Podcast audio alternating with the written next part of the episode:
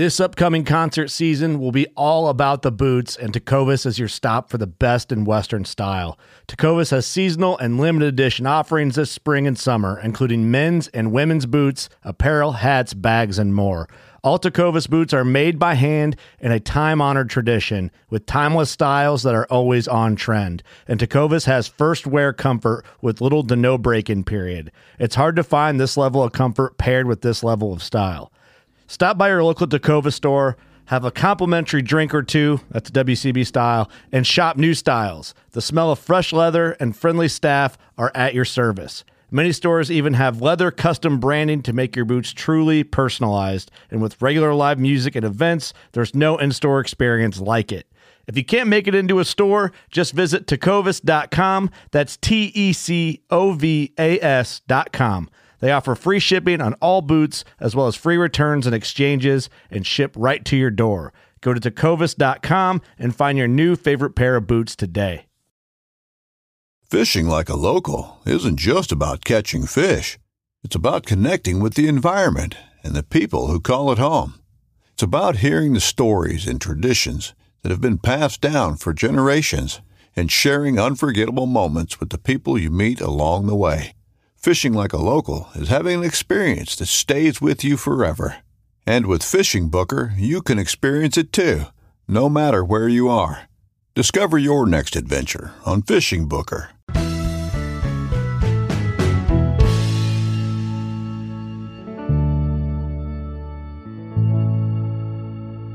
Hello, and welcome to the Farm Traveler Podcast.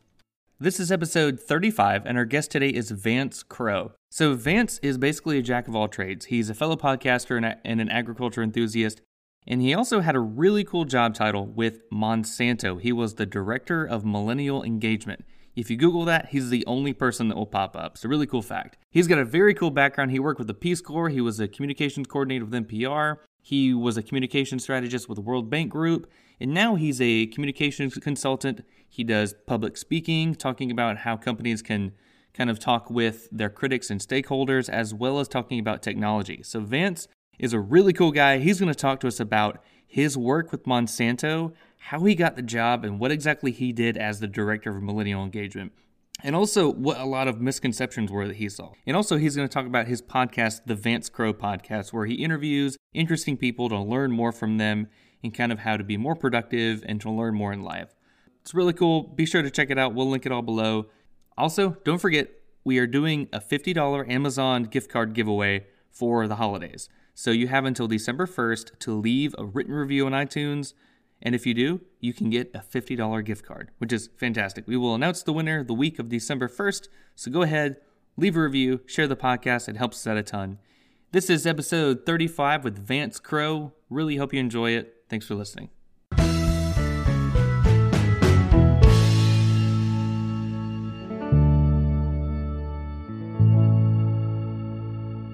Right. Well, welcome to the Farm Traveler Podcast. Vance Crowe. how are you doing? I'm doing great. Good. So you, I, I'm very excited to talk with you. You've got a podcast. You've got a lot of really cool skills. You've worked with Monsanto. So before we dive into all that, kind of tell us about your background, where you come from, what your like passions are, and kind of where you are at now. Well, it's pretty surreal for me to be on a podcast, The Farm Traveler, because I did not grow up on a farm. I actually had very little to do with agriculture until I was um, in my 30s um, when I went to work for Monsanto. But before that, I had been pretty much a wanderer. I had uh, gone to college and didn't know what I wanted to do. So I did a whole bunch of different jobs. I became a deckhand on an ecotourism ship. I bought a house and renovated it and sold it. Then I went and joined the US Peace Corps and ended up in Kenya.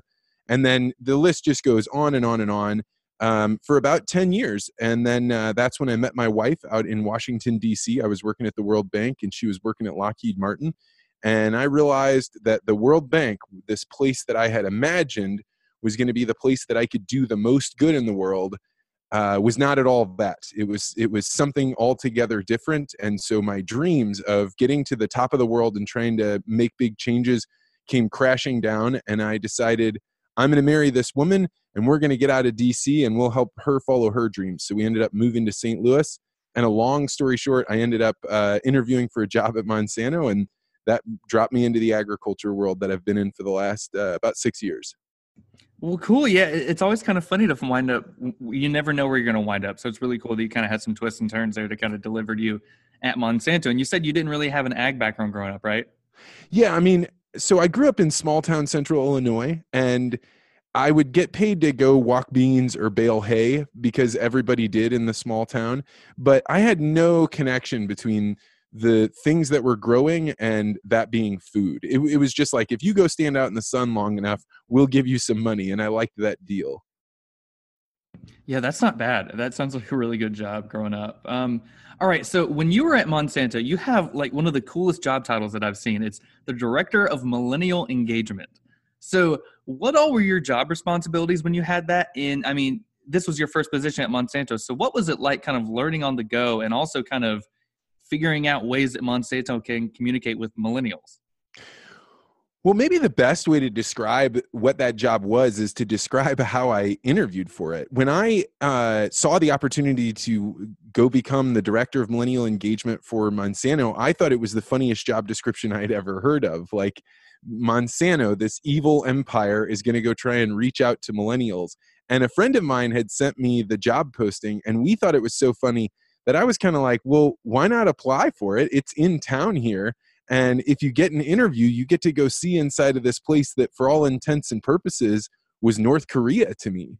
And so I uh, applied and they invited me in for an interview. And I remember driving up to the campus and being horribly disappointed because I had imagined that I was co- going to come up on a building that was 80 stories tall and had big dark storm clouds around it, and everybody would be wearing Matrix style su- sunglasses and black suits. But that wasn't the case at all. In fact, it was like a two story college campus with fountains and statues and um, people walking around in, in sweaters. And so when I interviewed for the job, the whole time I was in this kind of surreal experience where uh, if you've ever interviewed for a job you don't want, it's about as much fun as you can have because you you get to say whatever you want. And so they would ask me a question and I would answer that question. Maybe it would be like, how do you like to be managed? Uh, you know, what what's your um, style for working in, in groups? And I would answer that question and then I would be like, why are you poisoning this, the food system with GMOs? What's going on with you guys dumping all these fertilizers in the Gulf of Mexico? Because I really didn't understand any of the, the ways that agriculture worked or any of the the uh, realities on the ground. And so I actually ended up being the perfect person to uh, figure out what questions should Monsanto be answering and how can they uh, do a better job of engaging with people. So they ended up ultimately offering me this job because I had been so candid during the interview. And I really just tried to spend that time trying to figure out is the company the the the evil place that everybody thinks that it is. And if it is, then I am going to learn all about it and I'm going to go write the greatest tell all book of all time. And if they're not, and you discover something else, you discover well maybe the, they aren't as evil as everybody thinks they are and they're contributing to making the world a maybe maybe a better place maybe we're having we're growing food more bountifully than we ever have before in the history of time and nobody knows it and so one of those two things was going to be closer to reality. And uh, and so that was my goal. I went into the company and tried to figure out who are they what are they doing? And then when i discovered that i thought they were doing a net positive for the world then the question becomes how could you have reached how could i have reached somebody like me to change their opinion on how the food system works in in uh, in the world today that's really cool. So it sounds like you were kind of answering the right questions at the right time. That they that they that the people at Monsanto knew that millennials were also going to ask. So that's very interesting. Uh, so I was listening to your podcast, and you're interviewing who you said was your mentor, uh, a former Monsanto scientist, Fred Perlak.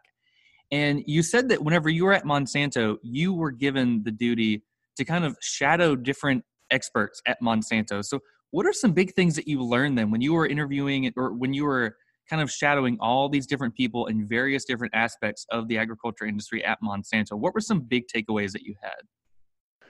That's a great question. And so, when I the way that they decided to train me was to give me a list of 50 people from throughout the company to go sit down and talk with. So that could be geneticists and chemists and breeders and uh, attorneys and farmers. And every single person I sat down with had worked for 10, 15, 20 years. So they had a deep, deep expertise and knowledge about the way agriculture works. And what I was so surprised by and impressed with was there are so many things that go into modern row crop farming that people would have no idea about. It is so sophisticated and so complicated that really it's a question of where to begin because every single aspect of farming today has people that they only specialize in that one single part of it. Like there are people that are just specialized in how far should we push the seed into the ground? How many seeds should we put you know in the, in a single row what's the singulation and uh, what's the population we should have while growing? And then that's not even to mention all of the people that are engaged in learning about chemistry and discovering new chemicals and discovering ways to use the chemicals that we already have in new and novel ways. So it's really difficult for me to nail down you know what are the most interesting things. I think the thing that i really didn't understand was just how incredibly sophisticated the whole system is yeah, I can I can imagine that it was kind of eye opening to kind of see how how much goes into production farming, and yeah, people outside of the industry has no idea or have no idea what's it like. A lot goes into row crops or researching GMOs. And speaking of that, what were some things that you learned about GMOs? Because like you said, you were curious about whenever you were interviewing. Oh, what are GMOs? What are you guys doing doing to them? So, what are some key things that you learned about GMOs when you were there? I think the probably the most profound is the level of precision that goes into genetic engineering.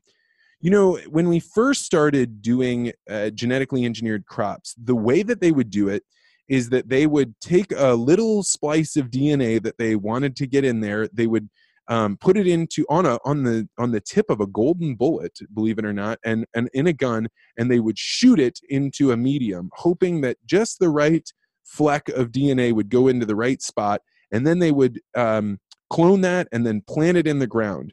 And then they would have to plant tens uh, tens of thousands of the exact same one, looking for which of the plants had the DNA insert into the the genetic code in exactly the right spot. And if it didn't go in exactly the right spot, it both wouldn't work right and you couldn't use it because you needed it in that in that spot because you needed it to be where you could find it. And now, if you fast forward about 25, 30 years from when they were doing that, with CRISPR technology, we can basically place a DNA, a, a gene, wherever we want in the genome. And once we've done it, once you've made a new genetically engineered crop, that is only the beginning of the research. Because once you've figured out, hey, we want to put in um, a GMO that will allow the plant to produce a protein that makes it so a very specific type of insect can't eat it, a thrip, for example. Once you have figured out that you can do it and you can prove efficacy, now you begin a 13 year process that costs $10 million a year to go through all of the regulatory uh, hurdles to be able to bring that to market.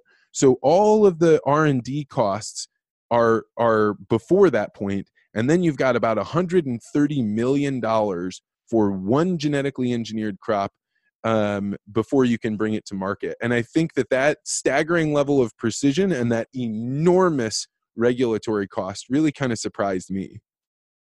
When was it that they used the golden bullet to shoot the genes into the into the dna like when was that so that must have been in the 80s. If you were talking to Dr. Perlak, he could probably be more specific on on how they were doing transformations back then. And I know that my description probably has many holes in it. As I talk to scientists, people like Fred Perlak or another uh, guy that I've had on my podcast, Doug Sammons, I hear what they're saying and I try and distill it into a simple way. But invariably, my simplicity leaves out really important nuances that if a scientist is listening, they're sitting there cringing. But if a regular person is listening, they're like, oh, okay, I, I can understand that. And so I always have that balance, but my details are never uh, that fine grain. that that is such a tricky balance because on here we're we're trying to like communicate to consumers what goes in their food. Well, farmers farmers or anybody involved in agriculture will say some things like very simply, but consumers are usually like, wait, wait, wait, what, is, what does that mean? So I totally understand that kind of fine line you've got to walk with supplying enough detail, but also not going super in depth to where somebody kind of outside of the, of the industry won't understand it that well. So I totally get you there. Um, so, so as the director of millennial engagement, were there any kind of common threads that quote unquote millennials would kind of have towards or would have would they have any thoughts geared towards Monsanto in a certain way? Like were there were they were they just all kind of big anti corporation people, or what were some big misconceptions that they had?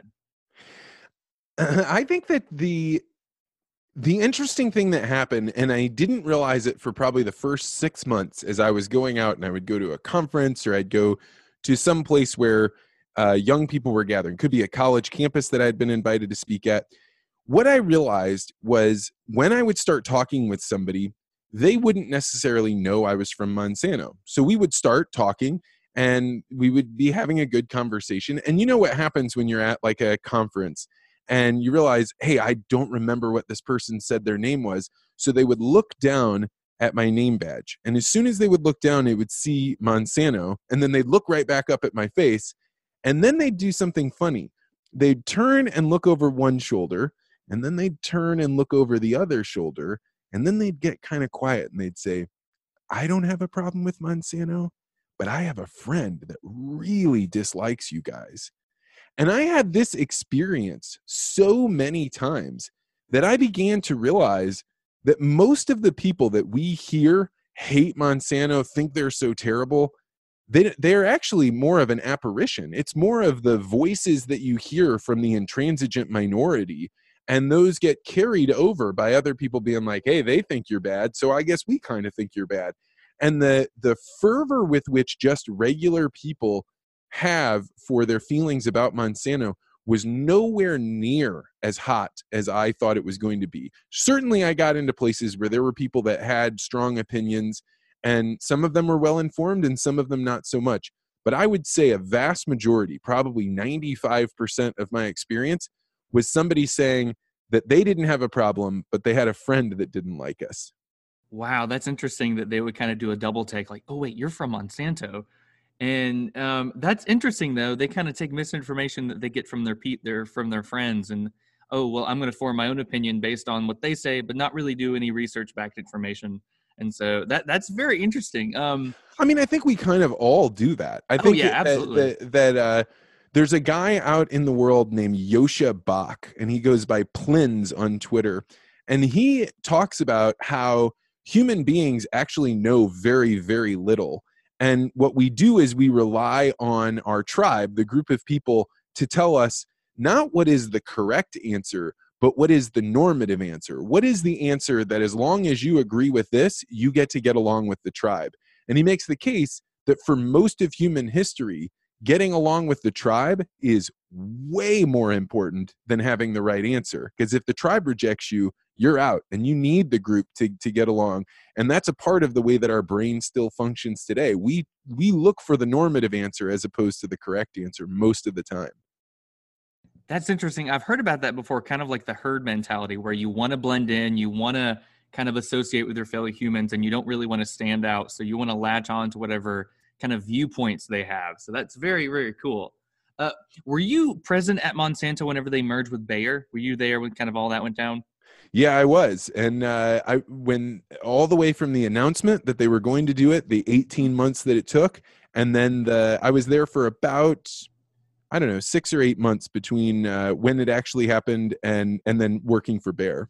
Okay, and their research is still going on. It's just it's just kind of under the umbrella of Bayer now, right? Yeah, so the the largest difference is probably that the headquarters is now in Germany. And you know, I think there's a strong emphasis around wanting to make sure the employees feel like, hey, you're still going to have local control. Monsanto, we still have a lot of leadership positions here, but at its core, the company's um, center of mass is in Germany now. It's no longer in St. Louis, Missouri. Okay, okay, very cool. So let's talk a little bit. Let's talk a little bit about your podcast. So it's the Vance Crowe podcast. what kind of started you to make a podcast? How did you learn to do it? So what what was the kind of the genesis of your podcast? Man, that's a that's a good question. Um, I uh, I have a background in radio, so I spent a little bit of time at in community public radio in Northern California. I was living in a place called Mendocino, and uh, they had a public radio station. And I started out as a membership coordinator, and I worked my way up to actually being on the radio for a few hours a week. And that's when I learned how sound works and how to engineer things, and um, you know, more or less how to do interviews.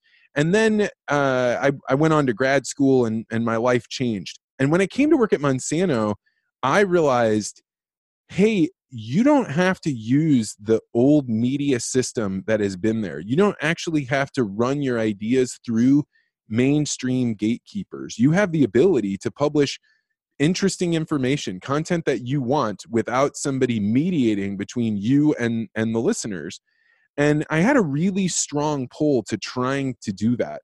But when you work for a corporation, the type of free flowing conversation that you and I are having right here can be kind of scary for them because as a corporation, they can be held liable for any time somebody makes a mistake or says something that people don't agree with. And you make you open yourself up to either lawsuits or to have these conversations that are recorded then be put into a lawsuit.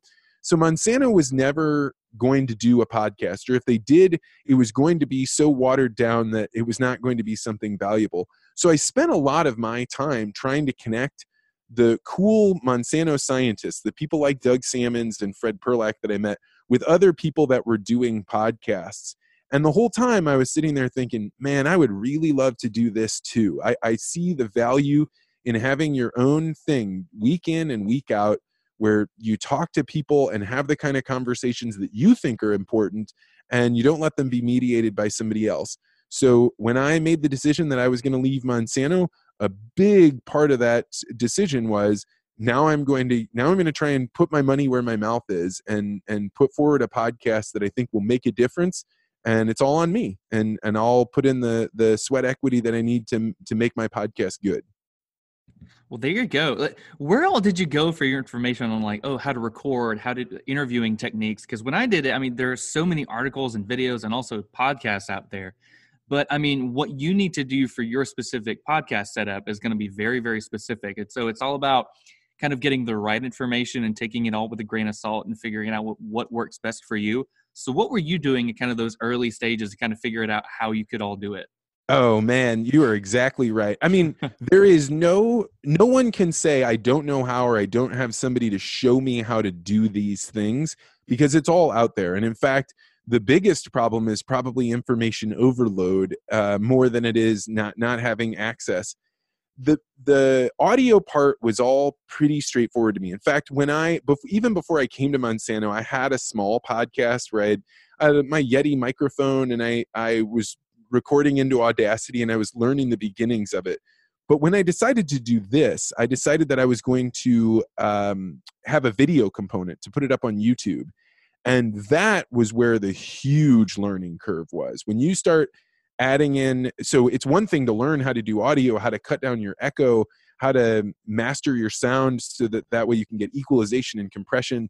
But when you add in video, now you've got all different other kinds of features and i would say that i am a white belt at best i am i am just showing up and uh, getting beaten up every week but just trying to get better and better. And and i've and i i've even noticed on your podcast as i've listened i went in reverse order and then i uh, stopped and started going the other direction because i was like you know when you listen to somebody's podcast and they've only been doing it for a few months or even a few years it, the every time they do a podcast they get better. So every time you figure out how to knock down a little bit more echo or how to make things sound a little bit better, and uh, and you hope that the people that started with you um, uh, appreciate it, or at least they say, "Oh, this is a more comfortable podcast to listen to." Um, each week because you get a little better, you make the sound a little bit more comfortable for people. Yeah, it's so funny. You you hope that people go back and kind of listen to your previous episodes, but you're also kind of thinking, uh, it, it, there's sections in there that I didn't edit out, edit out correctly. The audio quality is not the best, and so you kind of get a little self conscious of the older episodes. And we're definitely the same way. I mean, the intro music to the podcast for some reason I'd never caught it for about 10 episodes in the beginning. It was a little distorted and a little bit wrong. And so I finally went back and edited them all and they all sounded normal. So I totally agree. Like as you go, as you progress, you're getting better and better. And, and you're you said you're doing the YouTube videos, so you're easily doing the the job of like four or five people. I mean, you're producing it, you're getting the guests, you're doing all the audio setup, all the filming. So it's it's I can imagine your workload is a little bit hectic with all of that production setup going on. You know, it, it is. Um, and uh, and at first, when I was first starting my company, so I do some consulting and I go out and give a lot of talks. So just this morning, I was giving a talk. I'm going to get on a plane and fly to Arizona and go give a talk tomorrow. At first, I didn't have that much going on, but now I have a lot going on, and I've really made the bar pretty high. So I, I've had to start saying, like, okay, what equipment can I purchase that will make it so the time to get this done isn't quite as high. But the problem, and I'm sure you know this, anytime you add in something new, it may make your life easier a few weeks or a few months down the road, but you have to learn how to do it. And uh, I think the learning curve is really, really, really expensive because it, it's time and that time is something that um, you know if you're if you're working on other things like you are you don't have that much of it and so you've got to make the most of it whenever you can yeah you've just got to set aside time to kind of figure it out and i've learned i whenever we started out i wanted to have the perfect audio the perfect production but that's i mean that's just not going to happen and so your first episode you're pretty good not, man you're, oh, you're like I, I, I was very impressed when you first uh, reached out to me i was like all right let's get let's go check this out and uh, I was like, "Hey, this guy, this guy cares about how he sounds, which is what makes the difference to me. When you get on and somebody's just like, "Hey, I'm phoning in a podcast. I'm I'm just going to record two people." Um, you if it because if you don't pay attention to it, you amortize the cost of having bad audio ac- across all of the people that listen to your episode. And so I really appreciated how good your sound is. Well, thank you. I really appreciate that. And whenever I was researching it, I was trying to figure out, oh man, well, what's the best audio? What do consumers like whenever they're listening to podcasts? I was like, wait a minute. I listen to podcasts. What audio do I like? I don't like it when they're staticky, when they sound weird. I want something that's going to sound normal and sound really good. And then, so that's kind of what I went from there. But I, I th- that means a lot. Thank you very much because I'm always trying to figure out the best way to make it sound professional. I mean, it's not going to sound like, you know, we've got like the Shure $500 microphone or something. I've just got like the little Blue Yeti microphone. I started out with a little tiny Rode microphone for a camera. So it's all about kind of tweaking it a little bit to sound specifically just the way you want it. So it's all work in progress, man. So you know, one of the things that that I think is really important for listeners to know is this is a collaborative art. Mm, and yeah. if you have listeners, I don't know, I don't know about you, but I am always so grateful when somebody calls and says, or somebody writes me a. A lot of times I get Twitter DMs and they say hey you know the the music was too loud at the end you know you should turn that down anybody that's listening should know that a person that's creating something they want they crave that feedback and you don't get it from the people that are the closest to you the people that are closest to you are like oh yeah i listened it was nice but it's the people that are listening all the time that i really really want to hear from because mm-hmm. they're the ones that can help me get better yeah i mean that constructive criticism can help your production go up better. They, they might not like a song, and so I mean, the intro song or the intro of your episode, if you change it because of their advice, I mean, that could just change the trajectory of your podcast. So yeah, that's that's a really good idea. I, I've reached out a couple of times, gotten some really good feedback, and whenever we get reviews, we always try to push reviews, which I'm sure you do too it's so cool to kind of get like a positive review. It's like, man, I really like listening to your podcast. Thanks for all the good interviews. It's got a lot of really good content. That's always really cool. And so it makes like the hours and hours that you would spend editing an episode kind of worth it. So it's really cool to kind of see the the fruits of your labor when your listeners are happy. Amen. Uh, so tell us about some of your guests. You've had um, one of our guests, you've had Dr. Kevin Folta, you've had Rob Sharkey, the shark farmer, you've had a bunch of people on your podcast. And it's not just agriculture based. So tell us about your podcast, what the goal of it is, and some of your guests that you've had in the past. Yeah, so my podcast is about expertise, and I try and find people that have a deep knowledge in a subject, and I try and give them a platform where we can we can really open it up. And I found that oftentimes you need a long uh, amount of time to let a person who has such deep knowledge of a subject feel comfortable, feel like, hey, um, this is a conversation where he's gonna he's gonna ask me a question and he's gonna stick around for the answer.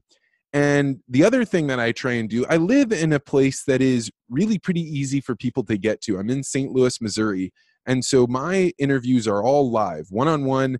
It's a it's a person sitting across from me on the table in my studio in in my house, and there's there's something that happens um, when two people are in the same room together, and uh, it's it's enabled me to ask people those kinds of questions that you you normally only get to do if you have three hours to get a coffee with them or a couple of hours to get a beer with somebody.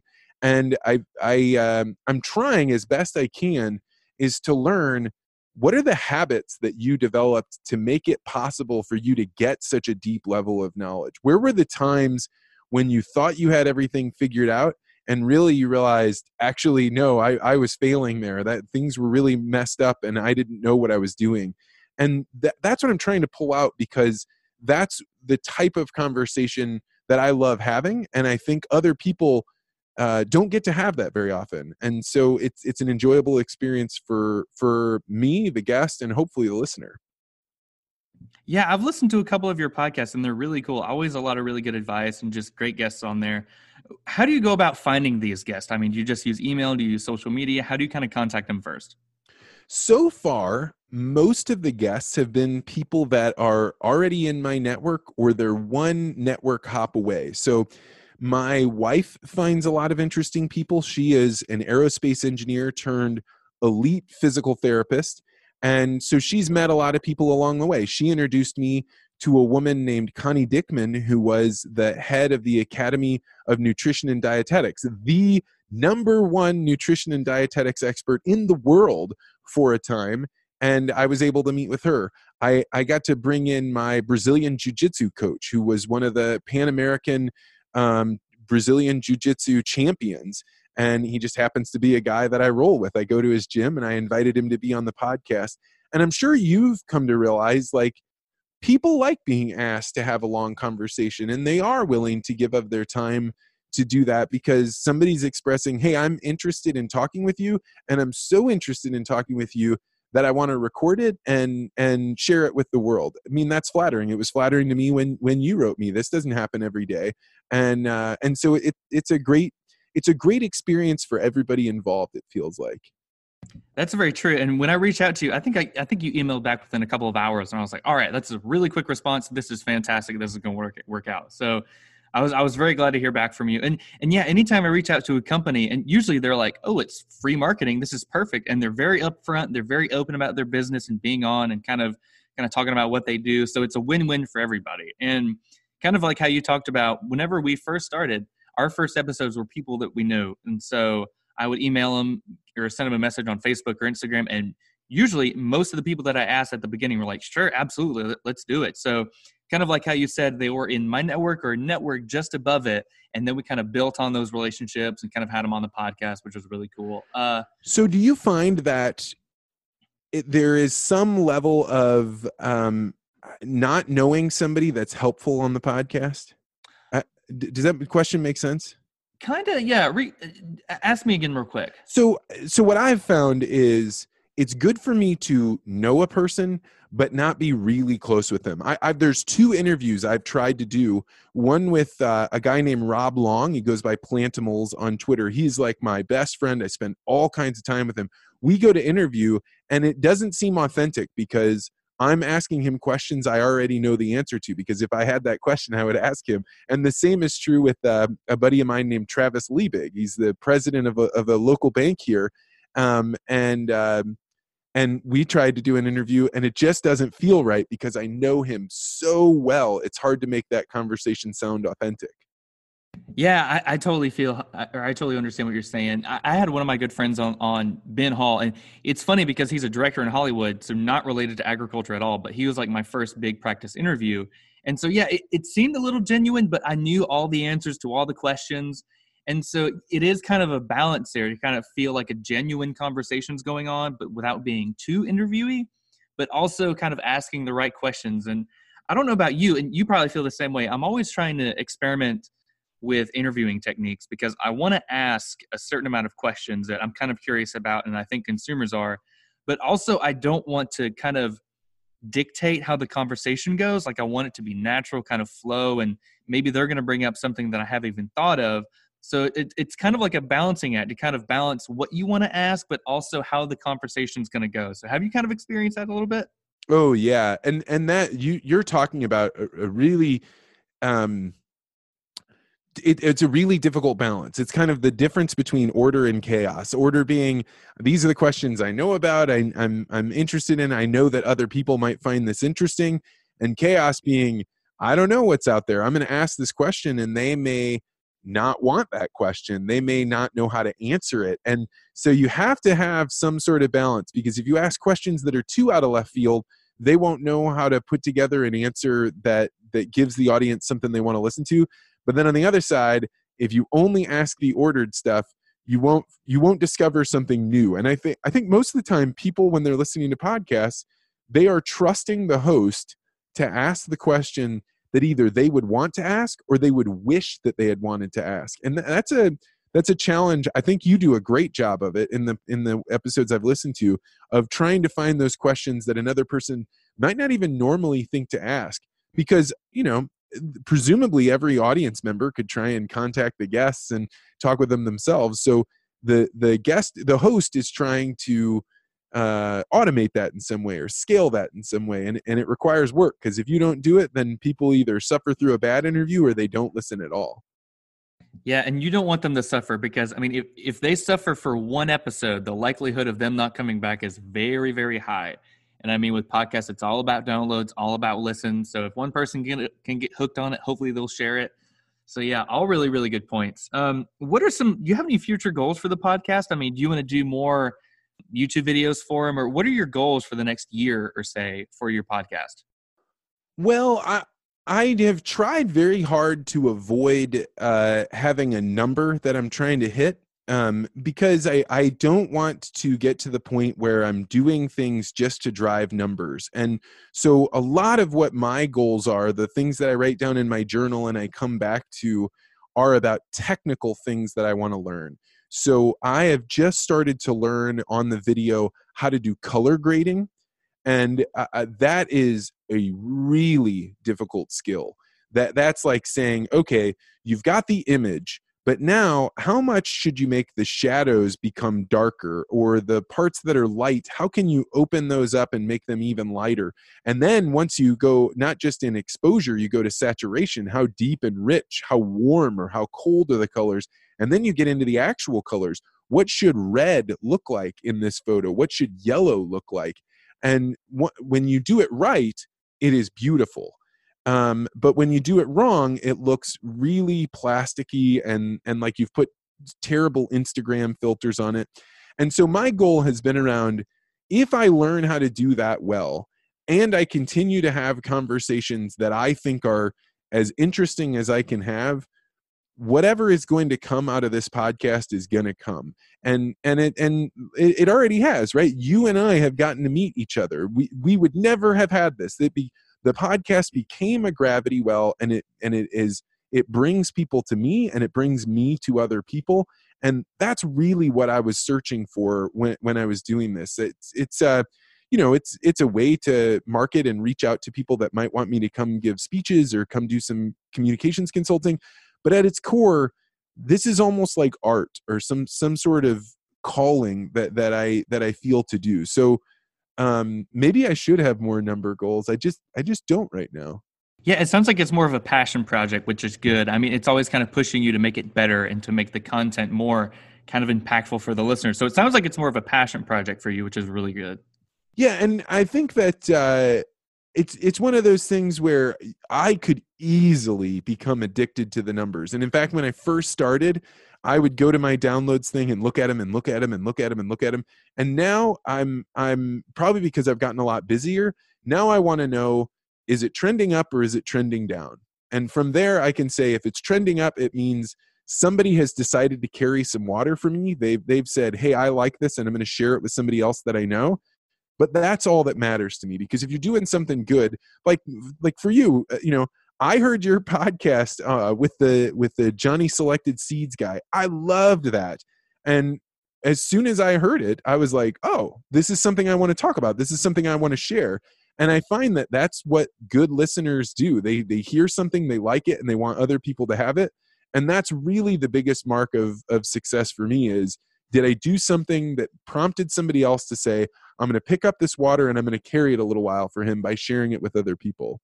That's a really good analogy. I've never heard of that before, kind of carrying the water. I like that. I mean, yeah, it's all about kind of finding a, a subject that somebody's going to be interested in and people that you might not know of, you can definitely learn a thing or two from them. So that's really neat. What so, do you think is the biggest thing that you've learned that you didn't expect to learn while doing this podcast? Oh, man. I, You know, I've learned that, I mean, I've been in agriculture my whole life. I my grandpa had a fish farm. I was in um, the National FFA organization growing up, and I've always known that people in agriculture are smart. They're very they have a very diverse set of skills. But now I'm learning just how um, just how resilient they are, and kind of how they'll push through all the negative information that's out there, all the the rainy seasons, the dry spells, just all the crap that they have to put up with to do basically whatever they can to put food on our table. And so just to kind of hear their stories and all the stuff that they've been through has been really cool and kind of helped me realize, yeah, this is a really good podcast. It's really good to kind of bring these stories to light. So I think that's one of the biggest things that I've learned that's been very impactful. That's cool, man. Yeah, yeah. Well, thank you. Um, so tell me a little bit about your keynote speaking. Like, where all have you have you spoke at? What are some topics that you spoke at? What, what's that been like being a keynote speaker? So, uh, if there was one thing that I truly care about, that I really love, it is being able to take a collection of ideas, things that I've read about, things that I've studied, conversations that I've had, and put it into a format that allows people to wake up in some way. And um, when I was looking at my career at, at Monsanto, actually just before Bayer took over, Monsanto said we love what you have done here at the company we we are so excited about how successful you were we want to know what do you want to do next? And i didn't know because really the thing that i fell in love with was the the regular person has no idea how exceptional our food system is. And instead they've become afraid and even angry about where their food comes from and no one knows how to stop that. And that may actually end up being the most important question in the history of Western civilization. Because if you can't stop people from being afraid of their food, there's no telling what people will do when they're afraid. And really major changes can happen um, that aren't for the best and, and won't lead us towards a good path. And so I really loved the job that I had as the director of millennial engagement, but Monsanto was saying, you're in a job that doesn't have upward mobility and we want to give you that option so they they put me in contact and and uh, actually got me an executive coach. And i had always thought that those were kind of corny or you know some some kind of uh, uh, you know something that you see on tv but the woman that i had her name was peggy guest was exceptional. She was such a good listener. She understood so well what i was talking about.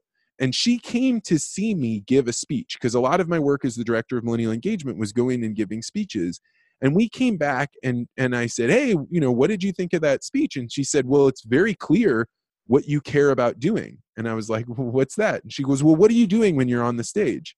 And i said well i don't really have a great analogy for it but it's like surfing for me.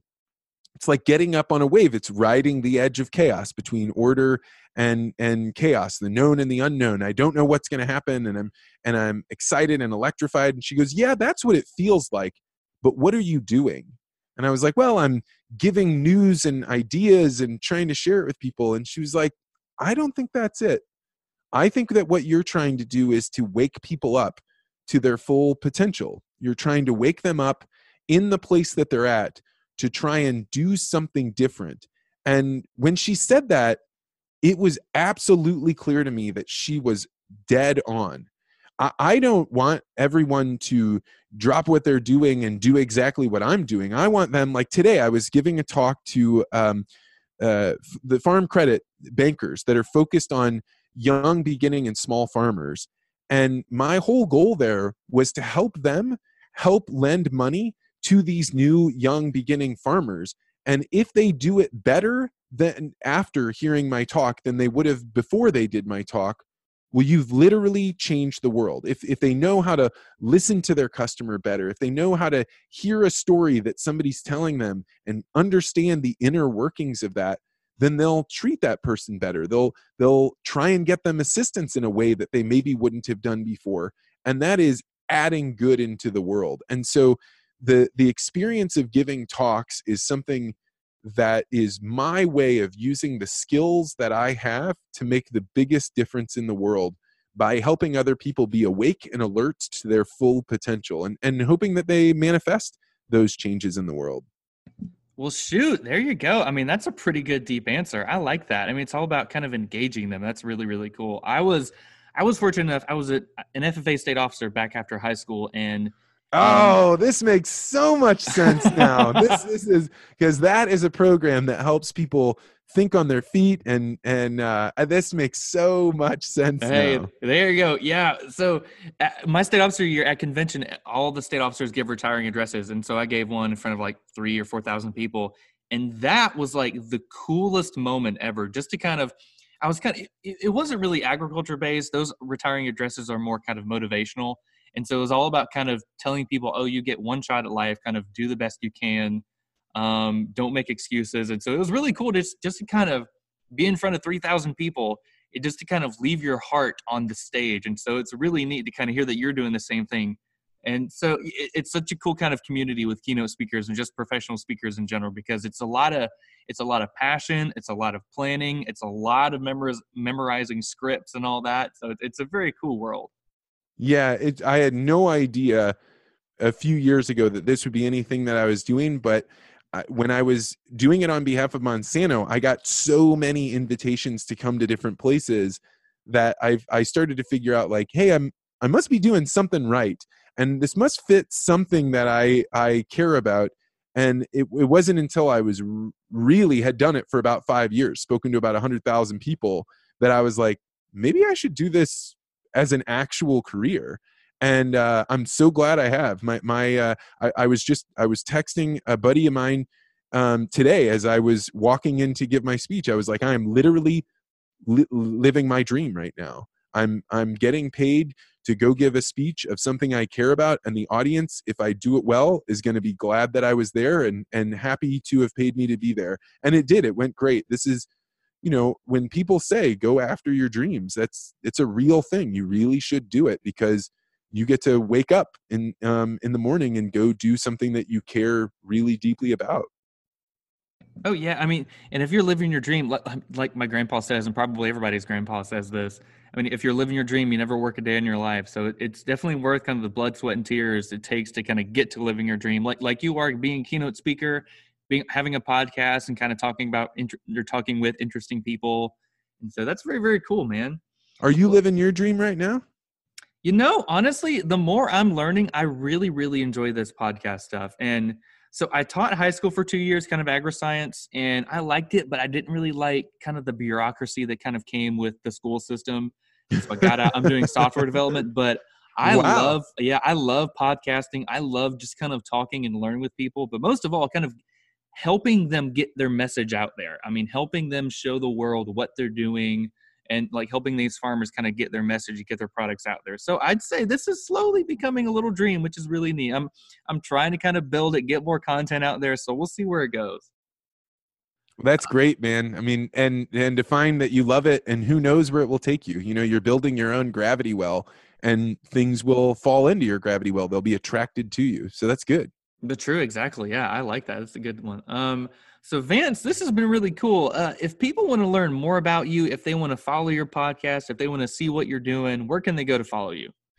Probably the easiest way to get a hold of me or to find me is um, either on Twitter at Vance Crowe, and that's V A N C E, and then Crowe is C R O W E.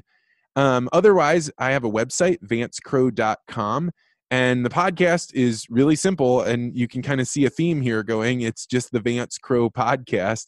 And I did that because my name is so weird that I figured if I came up with some sort of like cheeky name, it wouldn't be as valuable as oh hey everybody just knows it's Vance. So I'm easy to find and and I I, I think pretty easy to contact. Very easy to contact. I happen to found you or find you on Twitter, I think, and I just typed in Vance Crowe on Google, went to your website, found your podcast. So very easy to find, very accessible, which is very handy. Well, Vance, thanks for being on, man. This was a really cool conversation. We wish you the best of luck with the podcast. We'll we'll send our listeners there, and we'll be listening and hear all the good things and all the really cool people you interview. Oh, and keep going, Trevor. I'm I'm a fan. I'm going to keep listening, and uh, and thank you so much for inviting me on. I, I have a big smile on my face. This has been a great way to wrap out the day.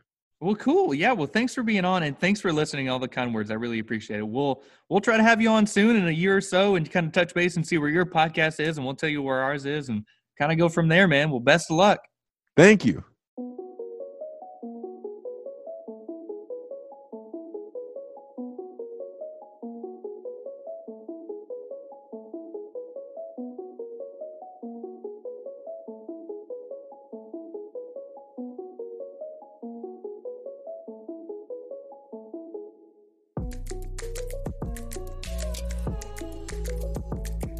Thanks so much for listening. This was our episode with Vance Crowe. Check him out at vancecrowe.com and also the Vance Crowe podcast on iTunes, Spotify, wherever you're listening to your podcast at. Again, don't forget our giveaway uh, $50 to Amazon. You know you need it for the holidays. You know you're going to enjoy it. Thanks for listening. We'll see you next week. Continue to share and spread the word about agriculture. We'll see you next time.